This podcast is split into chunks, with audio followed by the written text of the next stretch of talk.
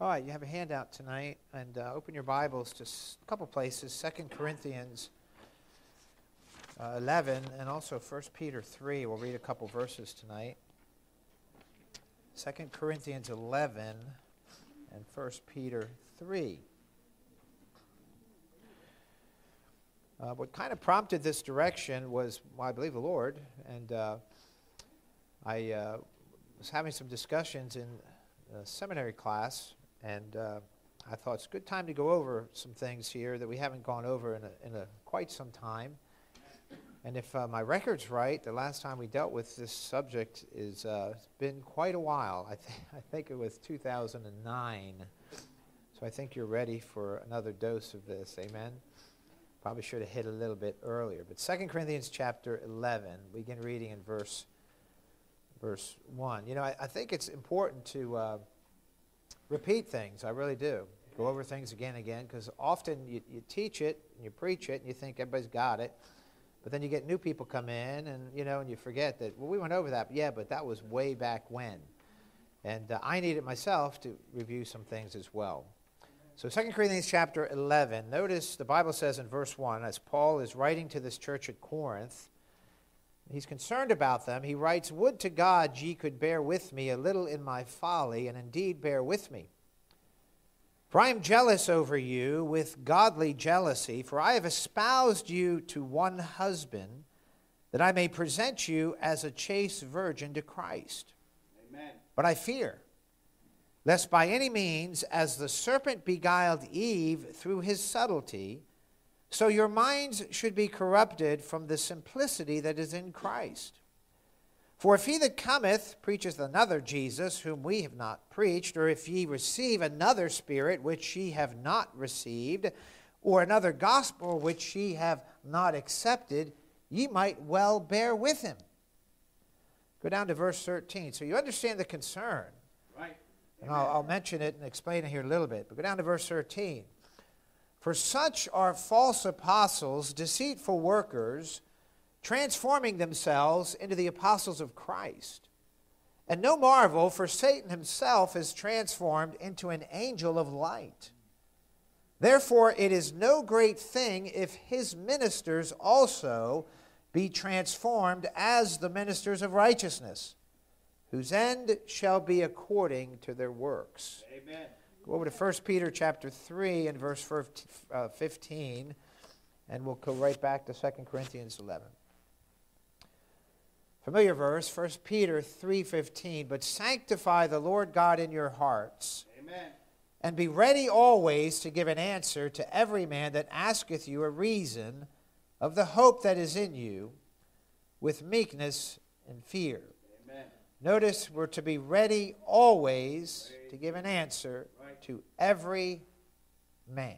Amen. All right, let's pray. Father, we thank you for tonight. I pray you'd bless as I give forth this message, lesson, whatever it be called. But Lord, I pray you would help us. I need you to fill me with your spirit. I pray that your word would go forth with power and clarity, and that you'd give us understanding in this matter. And so bless the message. I do pray if someone's here tonight and is confused or lost and without Christ, yes. that they'd get saved tonight. Amen. For those of us that know you, that we realize the importance uh, of this message tonight yes, and the equipping that we need to face a lost and dying world and the enemy that's at hand. And so bless the message again, we pray in Jesus' name. Amen. Amen. Now, uh, in this crowd, I would venture to say that all of us know, I would say all of us would know that the primary purpose of the New Testament church is to fulfill the Great Commission. I think we got that. I, I hope we, we at least give it a head nod anyway. We say, I know that that's what we're supposed to do. We're not to be out here having bake sales or, and all those sorts of things, but our goal, what Christ has commanded us to do, and I could go to the verses, we won't go there for time's sake. We know where they are Matthew 28, verses 18 through 20. Mark 16, 15, uh, uh, Luke 24, 44 through 47, John 20, 21, Acts 1 8. You should know them all by now. Amen. What we're told to do to go into all the world and preach the gospel to every creature. This is what we're commanded to do. Every creature. Again, that includes winning them to the Lord Jesus Christ those that got saved, to baptize them, scripturally baptize them, teach them to observe the things that the Lord commands, which includes identifying themselves with a or joining a local New Testament church, teaching them, grounding them in Bible doctrine so that they too can go out and reach the world with the gospel. There it is. Now, may I remind us tonight also that we are to be on the offensive, right. not the defense. Amen. Right? Jesus said that the gates of hell would not prepare, would not, uh, well, I just messed it up. They, help me out. Prevail against his church, right? I'm like, prepare. What is that? Where'd that come from? Anyway, I, I need some sleep. But anyway, they won't prevail, right? Gates are defensive position. That means we're to go after souls, right? Jude tells us to pulling them out of the fire. We're not to sit back and stay on the defensive, but go after people. I think we get that. And the Lord was very clear that the gospel is to be given to every creature. Now, when he sent his disciples out, go over to Matthew chapter 10. Now, I know, I know you're probably looking at this and saying, Good night. How long are we going to be here tonight? I'm going to go fast tonight when we get to the list. And uh, if, if it gets too long, then you can leave, and me and Brother Strong will be here together until the end of the, end of the night. Amen? Amen. Amen. Matthew chapter 10 again, we find the Lord Jesus Christ sending out. He calls the apostles and he sends them out. Uh, to preach. Uh, and again, notice in, uh, uh let's pick it up in verse 5. These 12 Jesus set forth and commanded them, saying, Go not into the way of the Gentiles and into any city of the Samaritans, enter ye not. But go rather to the lost sheep of the house of Israel. That's where they were to go first. We know the gospel's to every creature, though as ye go preach, saying, The kingdom of heaven is at hand. And of course, he gives them certain sign gifts. Uh, but notice what he begins to say in verse 11 And in, into whatsoever city or town ye shall enter, inquire who in it is worthy, and there abide till ye go thence. And when ye come into an house, salute it. And if the house be worthy, let your peace come upon it. But if it be not worthy, let your peace return to you. And whosoever shall not receive you, nor hear your words, when ye depart out of that house or city, shake off the dust of your feet. So notice they're told to go and preach, give the gospel out, right. but they're also told, hey, there's going to be some that are not going to receive you. There's going to be some that are not going to listen. Uh, and then verse 15, he tells them, well, let's go to verse 16. Behold, I send you forth as sheep in the midst of wolves. Be therefore wise as serpents and harmless as doves. But beware of men, for they will deliver you up to the councils, and they will scourge you in their synagogues, and ye shall be brought before governors and kings for my sake, for a testimony against them and the Gentiles. But when they deliver you up, take no thought how or what ye shall speak, for it shall be given you in that same hour what ye Amen. shall speak. So again, they were to beware of men because they're going to be hated for his name's sake. But he tells them, go down to verse 22. We read, And ye shall be hated uh, of all men for my name's sake, but the, he that endureth to the end shall be saved or delivered. Uh, and then in verse 23, but when they persecute you in this city, flee ye into another. For verily I say unto you, ye shall not have gone over the cities of Israel till the Son of Man uh, be come. Go down to verse 28. And fear not them which kill the body, but are not able to kill the soul, but rather fear him which is able to destroy both body or soul and body in hell. So notice uh, they're given a lot of warnings here. Why all the warnings? Why? Well, because of the spiritual battle that we're in. Right. Can I remind us tonight, we are in a spiritual battle, and the battle is over the souls of men. Amen. We're told in Ephesians chapter 6 and verse 12, for we wrestle not against flesh and blood, but against principalities, against powers, against the rulers of the darkness of this world, against spiritual wickedness in high places. And we know that behind this battle is the devil himself. Right. Again, be sober, 1 Peter 5 8. Be vigilant, because your adversary, the devil, as a roaring lion, walketh about, seeking whom he may devour. Now, go back to 2 Corinthians chapter 11. Okay, because we know it's the God of this world that is trying to blind the minds of them which believe not. That's what he's doing. Amen. How does he do this? Well, if you go back to 2 Corinthians 11, again in verse 13, he sends his ministers out to mess things up.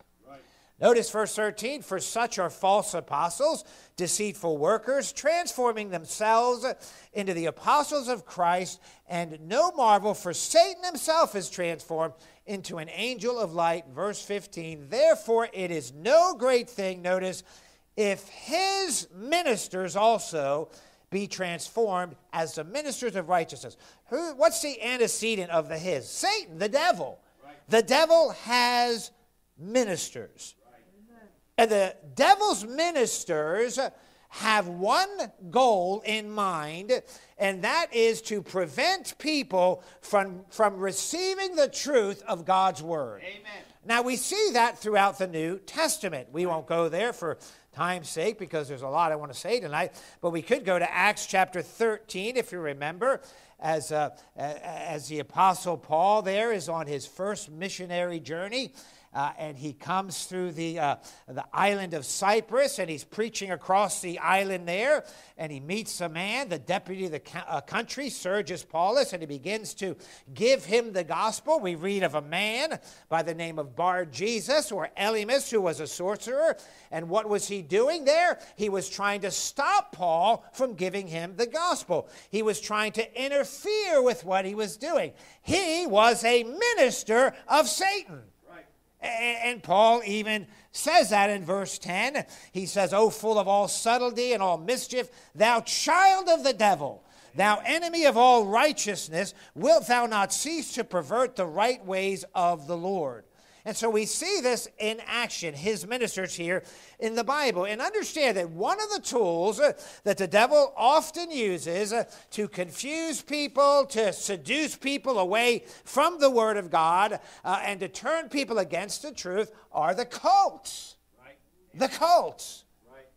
Now, often when we think of the word cult, we think of, you know, those really weird people. Uh, Cult is defined as a religion or religious sect generally considered to be extremist or false. That's interesting.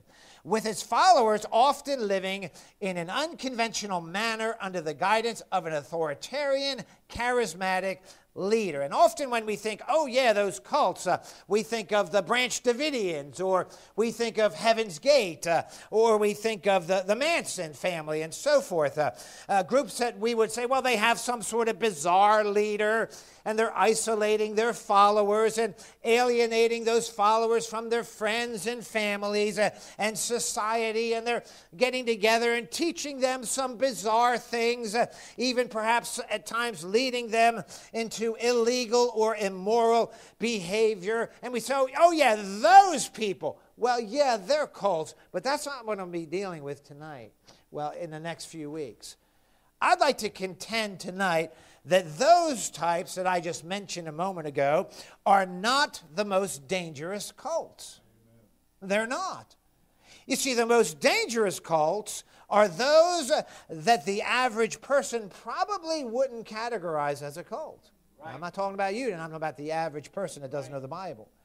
You see, the most dangerous uh, uh, cults uh, are those that are closest to the truth. That's the most dangerous error. I heard a preacher say that one time. He said that the most dangerous error is that which is closest to the truth, uh, and even that which may contain a threat of truth uh, to confuse people. But a broad definition of a cult would be this it would be any major deviation from orthodox, we could say biblical Christianity relative to the cardinal doctrines of the faith. And again, the most dangerous cults are those that claim to be in harmony with Christianity. Right. In other words, they call themselves Christians, uh, but they always, being a cult, they always end up denying two things. One is the person of Jesus Christ, who he is, that he is God in the flesh. And then two, the work of Jesus Christ, that he died on the cross to pay for our sin debts in full. Now, there are literally thousands of cults that exist, exist in the world, but the four major ones are these. They have books written on four major cults and so forth. Generally speaking, uh, they would say that the Mormons would be one, of course, also known as the Church of Jesus Christ of Latter day Saints, what they preferred to be called today.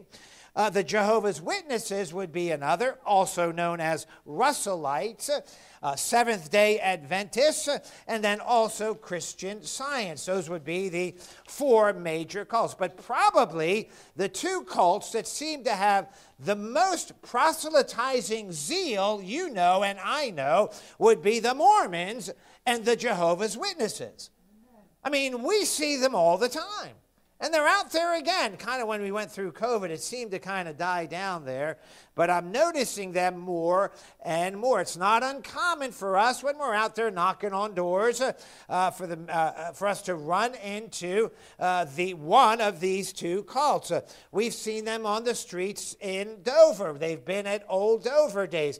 they have actually set up a little table. I don't know if you notice over here by the uh, Dover uh, bus station, uh, sitting out on the edge. There's a little table there as well. When we were at my son's place in uh, Florida not long ago, same thing in one of the parks that we went into. Uh, there was a table set up and all their brochures and everything sitting there, and it was the Jehovah's Witnesses. My, my, my point is, they're out there, and there's a lot of them. Uh, let me just give you an idea, at least according to what they say, of how many there are. The Jehovah's Witnesses claim, this is a 2022 claim, that they have 117,960 congregations worldwide in 239 different countries. You talk to our missionaries, you'll find that they'll say, oh, yes, the Jehovah's Witnesses are here. They say, again, these are their statistics. They say that they had, it's funny the numbers they give because they're so specific. I'm like, really? This is what they said. They said that they have 8,699,048 people that identify themselves as Jehovah's Witnesses worldwide. They say that they have conducted over 5.6 million free home Bible studies, and they had uh, they have 19,700,000 people that attended their annual memorial of Christ's death. Of course, they don't call it Easter or Resurrection Sunday; they call it an annual memorial. But that's a whole lot of Jehovah's Witnesses. Uh, the Mormons, the Church of Jesus Christ of Latter day Saints, claim, uh, 2022 as well, to have 31,330 congregations. They have over 300 temples. Matter of fact, when we were just driving out uh, uh down 81 out 66 i saw another one. If you've ever been on the beltway the northern side of the uh, you know washington beltway you get to a certain place and it's almost like it's like rising out of the horizon this big white building. It's a mormon temple. Well they built another one out 66 again. It caught uh, my eye the other day as we were driving there. 300 of them now again uh, uh along with 31000 of their congregations. They are say to have a membership of over 17 million they publish their materials in 188 different languages. They say they have 62,544 full time missionaries around the world, 27,070 senior church service ministries and uh, missionaries, sorry, and 2,736 young church service missionaries as well. So there's a lot of them out there. Now, the average person sees these two, group, two groups uh, really as maybe annoying, but uh, harmless, you know, whatever, uh, compared to the other ones that I mentioned a little bit earlier. And my question tonight is this Are they? Are they really harmless? Are they people we should say, ah, what's the big deal? And so forth. Tonight, I want to preach a message here on this idea of his ministers. And uh, I want to deal with the cults. I'm not going to go too in depth with them, but I, I want us to learn how you and I can discern and also expose their craftiness, Good. see Amen. it, discern it, and expose it, right. and maybe even win some of them to the Lord. That would be the goal Amen. from what I'm preaching here in the next couple weeks. I, let's just do, as a matter of introduction, number one, the description of cults. Would you write that down? Now, notice our text in the Bible. It is very clear that there are going to be people out there that talk about Jesus, that mention the Holy Spirit of God, and they use the word gospel, but they're not talking about the Jesus of the Bible. They're not talking about the Holy Spirit of the Bible, and they're not talking about the gospel that the Bible presents. They're talking about, again, in verse uh, 3 and 4 of 2 Corinthians 11, but I fear, Paul was fearful that by any means, just as the serpent beguiled Eve through his subtlety, so they would be corrupted as well. Notice, for if he that cometh preacheth another Jesus, or uh, whom we have not preached, or if ye receive another uh, uh, spirit which ye have not received, or another gospel which ye have not accepted, ye might well bear with them. In other words, you might fall for it. Somebody comes in and just uses the word Jesus uh, or the word spirit or the word gospel, but uses, changes the definitions. More about that later. You, you might just fall for it, he's saying. He's saying, beware of that. Be careful uh, of that. And what are they trying to do? They're trying to get people, as he said there in 2 Corinthians 11, to bear with them, that ye might bear with them. Uh, that, that has the definition of this uh, to agree with them to claim harmony with them. Oh, yes, uh, we must be the same. You're talking about Jesus, we're talking about Jesus. You're saying the gospel, we're saying the gospel. You're talking about the Spirit, so are we. I guess we're the same. No, we're not. Right. Not if it's one of those two groups or other groups I mentioned tonight. We had a guy in our church in Oxford, and I, I mentioned this story before. He was, uh, he was Christian for a long time. I was very surprised that he said this to me. But uh, his father was a longtime deacon. The guy wasn't real faithful to church, but he was leaving one night saying goodbye to me. And he, he had, had been gone for a while, and he, was, he went out west on a trip. And, and he had told me, hey, you know, when I was out west, I was at the door shaking hands. He said, you know, when I was out west, uh, guess what I did? He said, I visited a, a Mormon temple. And I guess he wanted me to go, oh, wow, that's great, you know. Again, whatever, if you do or don't, I, am not going to argue that point tonight. But uh, he did. And the thing that shocked me was what he said right after that. He said, You know, I, they're, they're the same as we are. And I said, Let's go back in. I want to preach another message right now, okay? They're not the same. They're not the same at all. But he fell for this idea because they're using the terminology. More about that later. Now, understand something. Over and over in the Bible, we are told that there are going to be false prophets in this world. People propagating a false message. 2 Peter 2 1. But there were false prophets also among the people, even as there shall be false teachers among you, who privily shall bring in damnable heresies, even denying the Lord that bought them, and bring upon themselves swift destruction. And many shall follow their pernicious ways, by reason of whom the way of truth shall be evil spoken of. Now, the Bible tells us several things about these false prophets. This is not on your sheet, so I'm just going to throw these out. Uh, you can write them down if you want. But uh, they will pretend to be sent by God. Right. According to Jeremiah 23, verses 17 and 18. Not going to read it because I want to get into these. we have enough blanks tonight already. So they're going to pretend that they are sent by God, a false prophet. Uh, number two, they're going to be, uh, they are actually influenced by evil spirits the devil, 1 Kings 22, verses 21 through 23. Also, their goal, the goal of the false prophet is to lead someone into error, right. according to Micah chapter 3 and verse 5. Also, number four, they're crafty.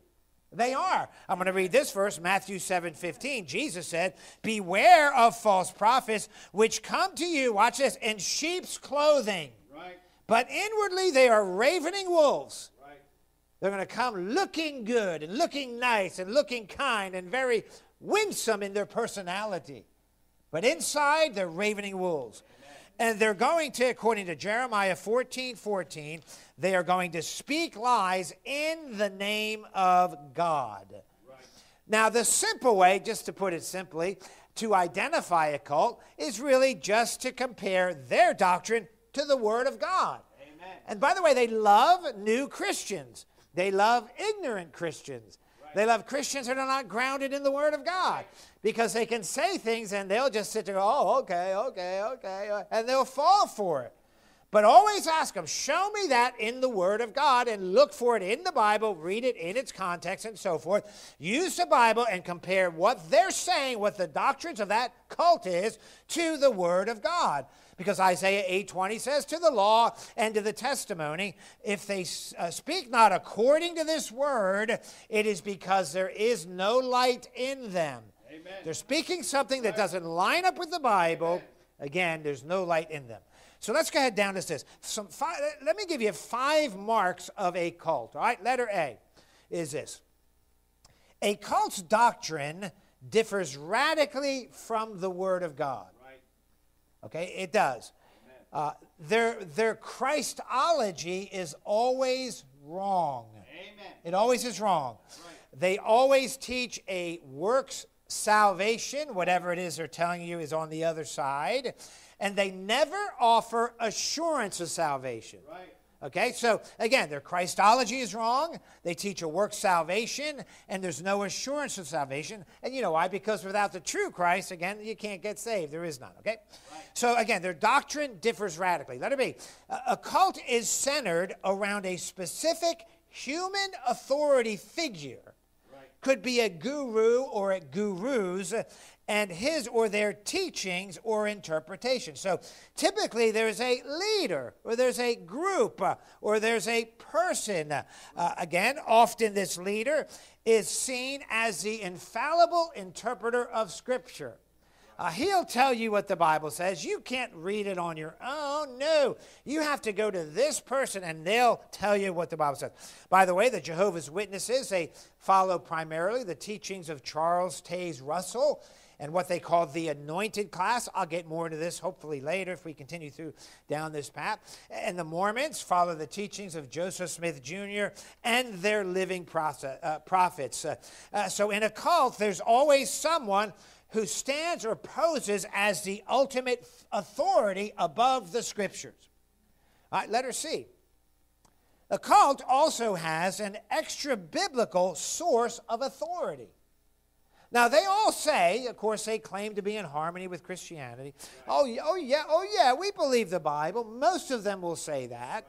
But uh, there's also another book, by the way, or uh, uh, uh, their version of the Bible. And so with a cult, they all, always have, it's not just the Bible alone. There's another book, there's another living prophet often that can say what they want to say, uh, that gives new revelation. And often what they'll do is they'll use parts of the Bible out of context to support their views. Uh, but again, there's always this extra biblical source or of authority. All right, letter D. A cult also conceives itself as being the one true faith and the exclusive possessor of the truth. Right. In other words, the cultist will say that all other religions, all other groups are leading you down a wrong path. Uh, uh, their organizations are wrong. By the way, that was a foundational thought. Uh, of Joseph Smith Jr. and Mormonism. He said he got this vision from an angel. It changed different versions of it. Moroni that told him all of the religions were wrong, all the people are an abomination, and all their doctrines are corrupt. And I am calling you to restore the gospel of Jesus Christ to this world. Well, thank God for Joseph Smith. Not, okay? And, and, so, but that's what they'll say. Everybody else is wrong, and we are the one true faith. Letter E is this a, a cult is closed minded to the extent that it's uninterested in hearing what outsiders have to say. Uh, normally, it depends on how deep a person is in the Jehovah's Witnesses, but normally they will not take a track. Uh, you might get them to, but they'd have to hide it uh, because they are not permitted to get teachings from someone outside of their organization or outside of the anointed class, those that wrote those documents earlier. Not allowed to take it. And so often they'll refuse a tract, they'll refuse talking to you, they don't want to reason with others, uh, and so forth. And so understand when you hear of any of those things that I just mentioned, beware it is a mark, or those are marks of a cult. Okay, so that's how you identify a cult. Number two, write this down on the back. See that? We're on the back already. Number two, the deception of cults. Okay, so so they deceive. Now, now what may you say, okay, preacher, that, that sounds easy. When they come to me, all I have to do is take what they say and compare it to the Bible. Well, that's true, but they're very deceptive. Right. Amen. And I'm going to explain to you how they are deceptive.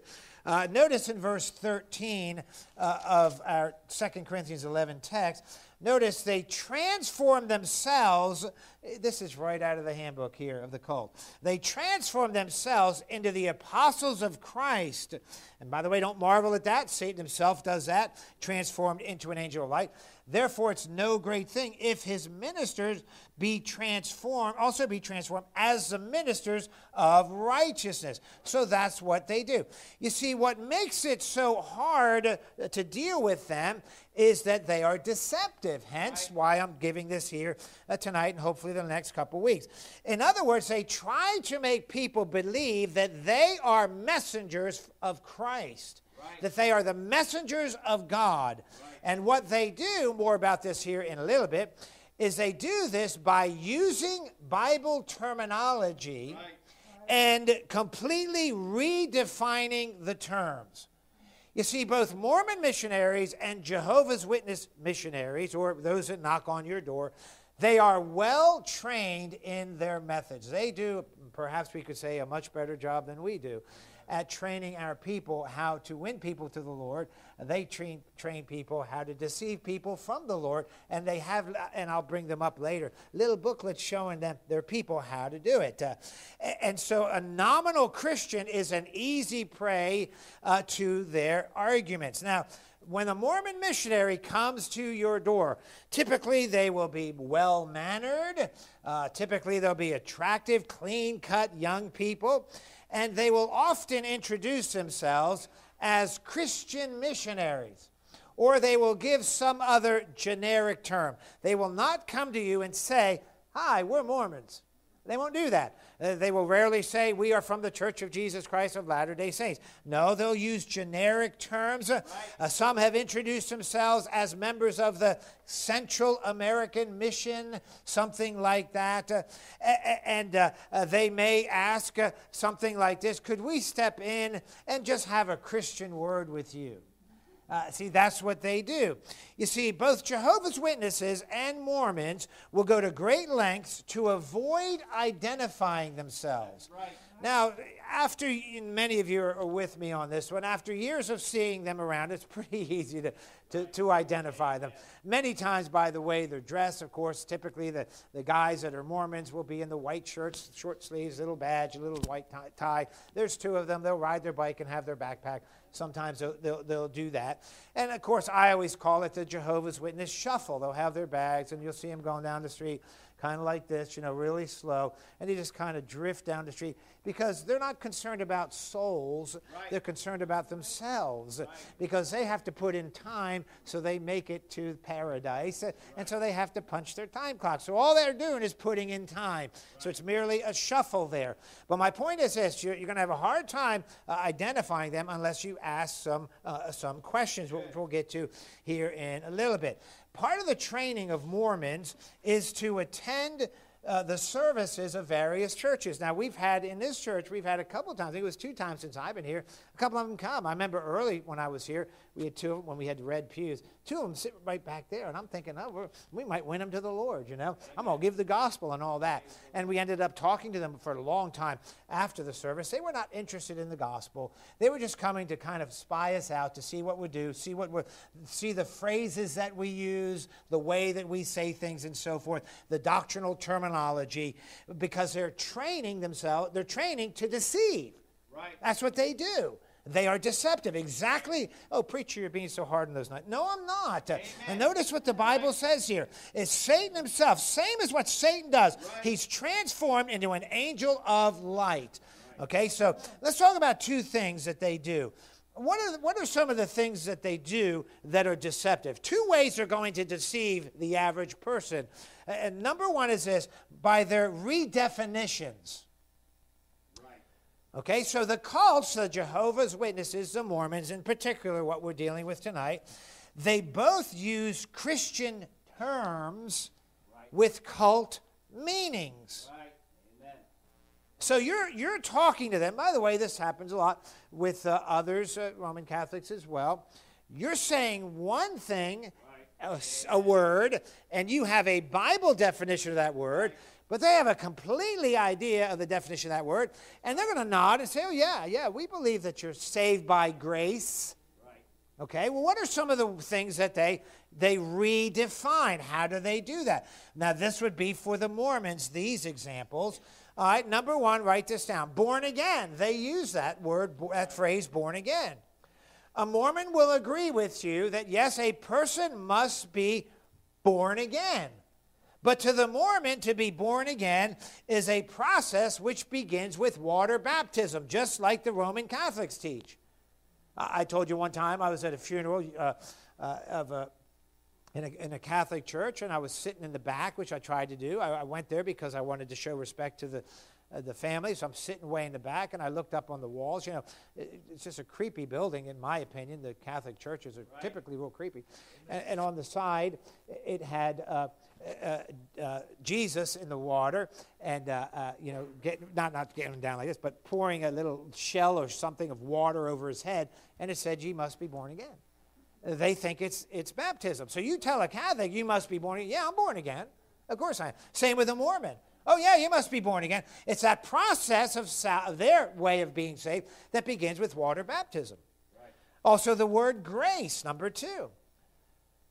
You're saved by grace. The Mormon will say, yes, we're saved by grace. So again, we're talking two different languages here. So what do they mean? To the Mormon, grace is the ability that God gives you to obey Mormon doctrine. That's what it is. It's grace. Uh, and so they'll say, certainly you're saved by grace. God gives you the ability to be a Mormon and to do the things the Mormon church asks you to do. And that will get you to Godhood eventually. Uh, here's another phrase, number three uh, Son of God. Uh, to, the, to the Mormon, Jesus is the Son of God. Now, we know what that means. Uh, the Bible itself defines it because they were, when Jesus said uh, that, they were going to stone him because he made himself equal with God. You may, he said he was his son. Equality with God. Deity, that's what that phrase means. To the Mormon, yes, oh yeah, he's the Son of God, but that means that he, Jesus, was a man who, through obeying the Mormon rules, became a God.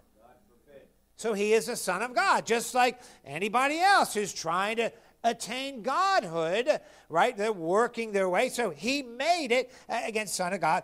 And again, to the Jehovah's Witness, that means he was just a man. They use number four, the word salvation. Oh, yeah, you need to be saved. To the Mormon, it is salvation is the reward of godhood earned by following the rules of the Mormon church. You have to do all the things they say you have to do. And so they'll use the word salvation. Are you saved? Well, yeah, yes, I'm saved, they will say. I'm, I'm on my way to Godhood. All right, number five, they also use the word scriptures. Do you believe the scriptures? Of course I believe the scriptures, a Mormon would say. We read the scriptures all the time. Well, to the, to the Mormon, the scriptures are more than just the Bible. Matter of fact, it's not just the Bible as we would say the King James Bible. You see, when we say the scriptures, we're talking about the King James Bible for English speaking people. Amen. That's what we believe. Right. Those translations that are under the received text and TR that are, again, in foreign languages, that are uh, Masoretic text and, and received text. And so we get that. But to the Mormon, when they say the scriptures, they're talking about four different books. They're talking about the Book of Mormon. They're talking about uh, uh, doctrine and covenants. They're talking about the pearl of great price. And they're talking about the Bible as long as it's translated correctly.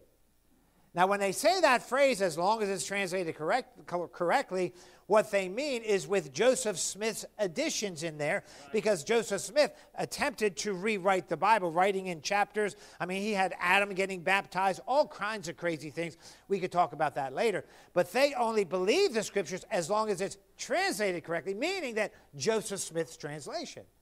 You say, well, why don't they carry around Joseph Smith's translation? They would tell you this well, it's not good to carry that around for proselytizing purposes.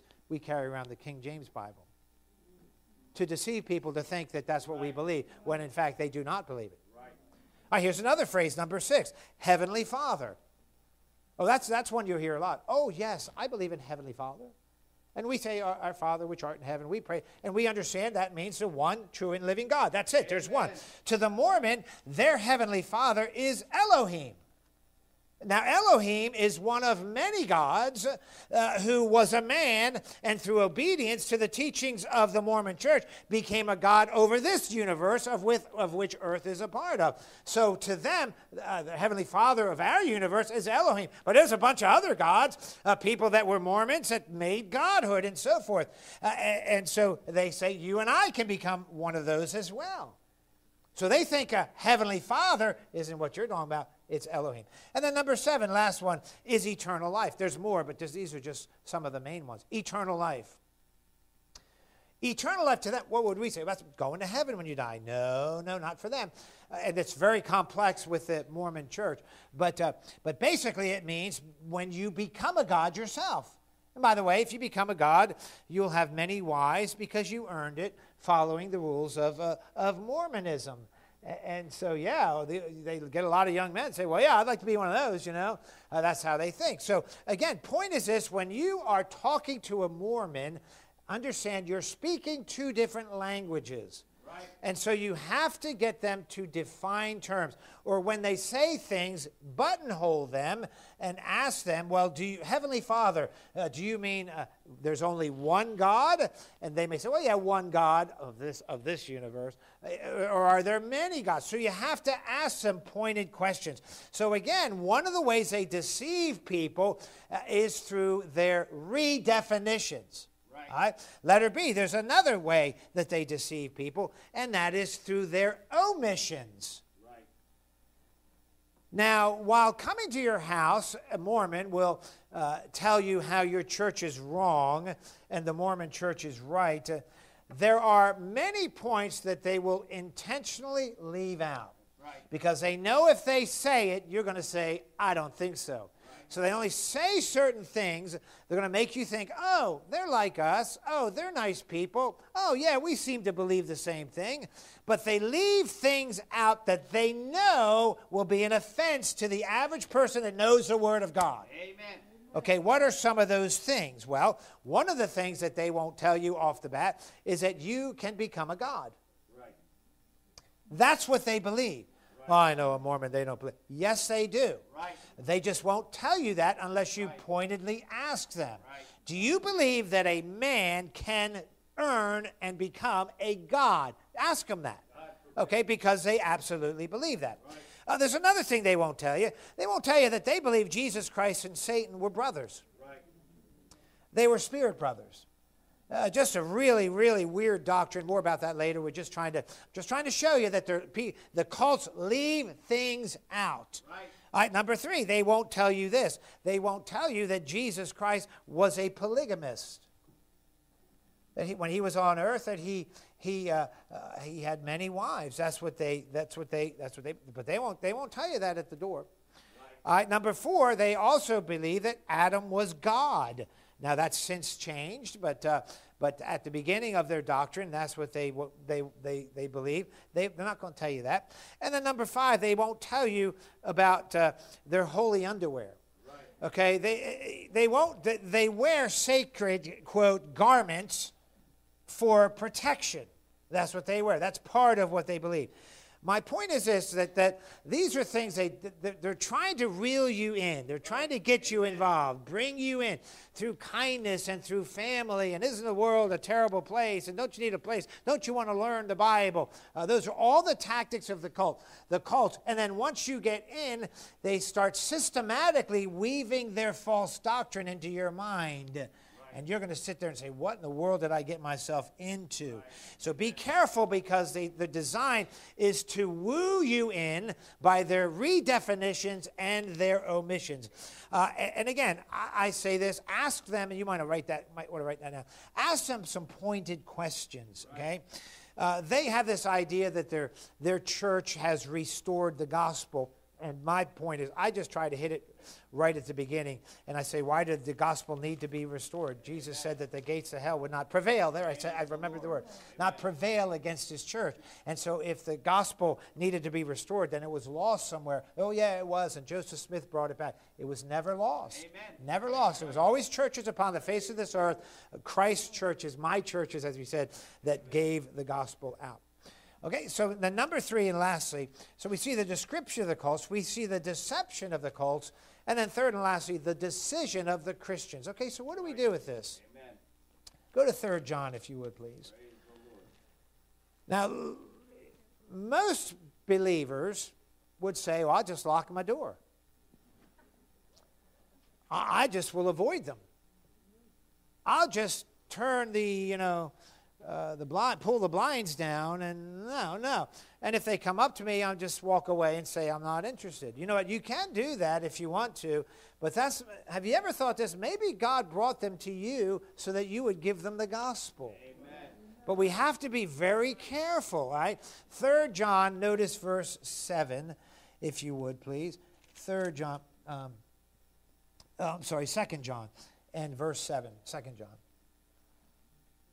For many deceivers are entered into the world who confess not that Jesus Christ has come in, in the flesh. This is a deceiver and an antichrist. There it is. It's the doctrine of Christ, the deity of Christ. And look to yourselves that we lose not those things which we have wrought, but that we receive a full reward. Whosoever transgresseth and abideth not in the doctrine of Christ hath not God. He that abideth in the doctrine of Christ, he hath both the Father and the Son. If there come any unto you and bring not this doctrine, receive him not into your house, neither bid him Godspeed, for he that biddeth him Godspeed is partaker of his evil deeds. So, what do we do?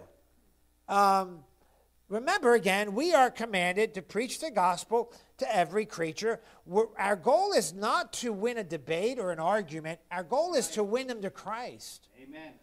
And so, what we should do is we should know their doctrine well enough and our doctrine well enough that we can reveal their error from the Word of God. Amen. So, again, notice the verses. We, If a visitor knocks on your door, I would insist, first of all, that they identify themselves. Right. Because they won't want to. Who are you and why are you here? Nothing wrong with that, okay? And again, if they are a cult, that means they do not carry with them the doctrine of Christ. I do not believe we should invite them into our houses. That's just what I, I it just says it right here. I, I, just don't think we should.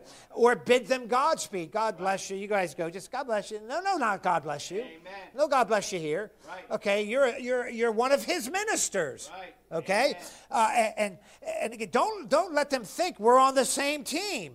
Right. Because make it clear we're not. Amen. But we should at the door. Nothing wrong with compassionately trying to win them to Christ. Now, there are times when it's, it's, it is time to walk away. Brother Strong, on that one, we had gone on one door, and this guy was just so far out. I just said right off the bat, let's just go. Because I knew we were getting absolutely nowhere with this guy. Could not reason with him. If you showed him the word book, eh, and I said, what's that say? Well, I don't know what it says. It says book, doesn't? No, no, it doesn't say that. What's it say? Well, it doesn't say, you know, let's just get out of here. It's not worth it. So there's times to do that. But there are times also that you might say, you know what, I'm going to try to win this person to the Lord. But we need to be equipped Amen. to do that.